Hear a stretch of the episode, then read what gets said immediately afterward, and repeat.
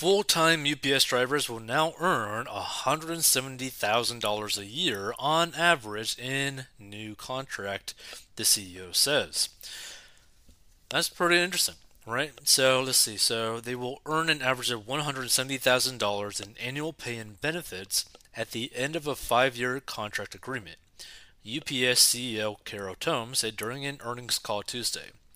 The salary ranges for full time and part time drivers were among the details to come out this week as the Teamsters Union begins the process of ratifying the tentative agreement that emerged last month as a strike appeared imminent. When you look at total compensation by the end of the new contract, the average UPS full time driver will make about $170,000 annually in pay and benefits.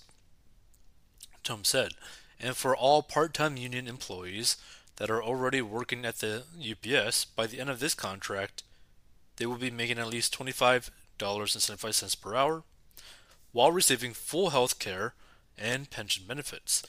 Like, that's pretty amazing. Pretty amazing. The Teamsters authorized a strike if a new contract agreement couldn't be reached. Voting on the proposed contract began last week and will continue until August 22nd.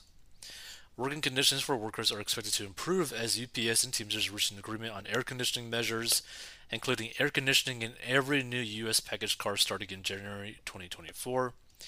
Workers will also get Martin Luther King Jr. Day as a paid holiday for the first time in company history, thanks to the new tentative contract. Hmm. How labor talks dampened UPS business. So in the US, UPS saw nearly 10% decrease in average daily package volume as customers transferred their business to FedEx. The US Postal Service and other regional carriers as they prepared for what would have been the largest single employer strike in US history had the Teamsters walked off the job. Most importantly, I want to thank our customers for putting their trust and their business with us during our labor, nego- labor negotiations. Tillman said during the company's second quarter earnings call Tuesday. And for those customers who diverted, we look forward to bringing you back to our network. Tillman said the company anticipated the labor negotiations with Teamsters, which started in April for a new national contract, to be late and loud. As the noise level increased throughout the second quarter, we experienced more volume diversions than we anticipated, Tillman said. This decrease in daily volume also contributed to a roughly 7% decrease in revenue for the quarter. Tome said in an effort to avoid further customer loss, some 500 UPS executives met regularly with customers in an effort to maintain their business during negotiations, and if the company wasn't able to maintain the business, UPS would create a plan to win back customers once the tentative agreement is ratified, which could come on August 22nd when Teamster member voting concludes.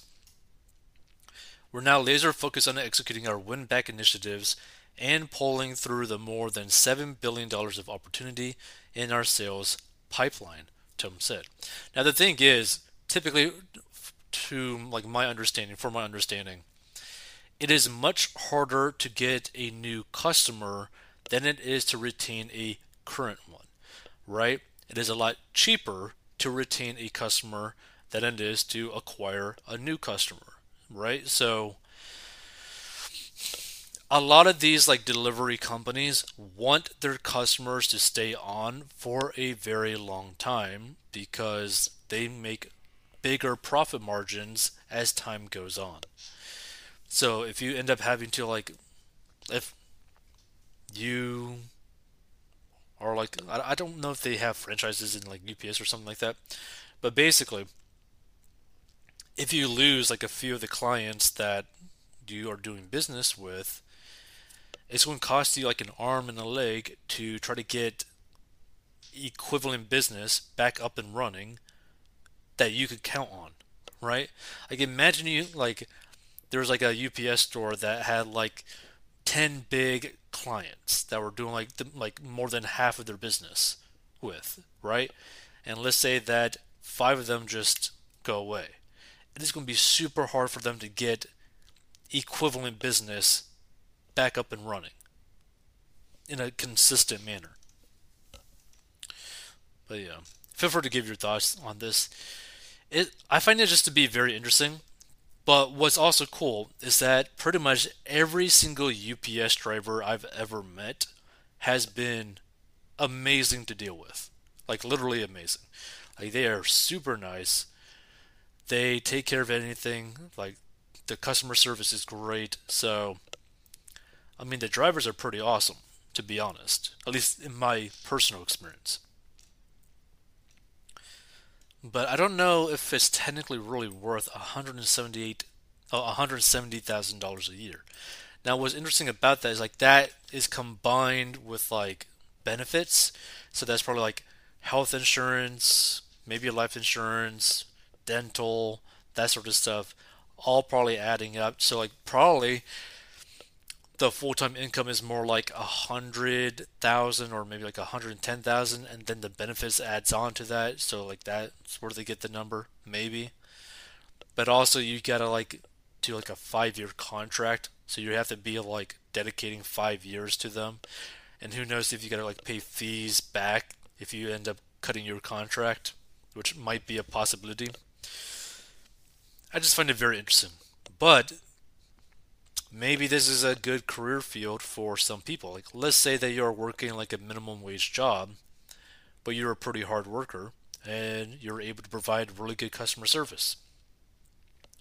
Maybe your goal should be trying to become a full time UPS driver because you know that it is unlikely that UPS is just going to go away.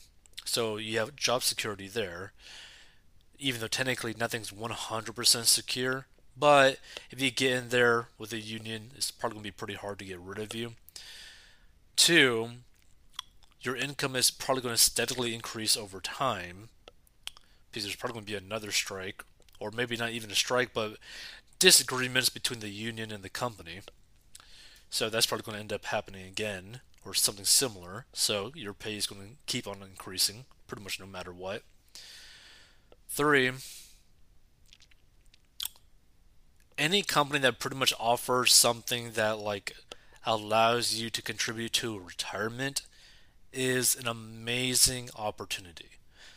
And if they match as well, it makes it so much easier to retire basically like a millionaire because you could just dedicate a good amount of money towards your investments and it gets matched 100% of a certain percentage that is pretty awesome, right?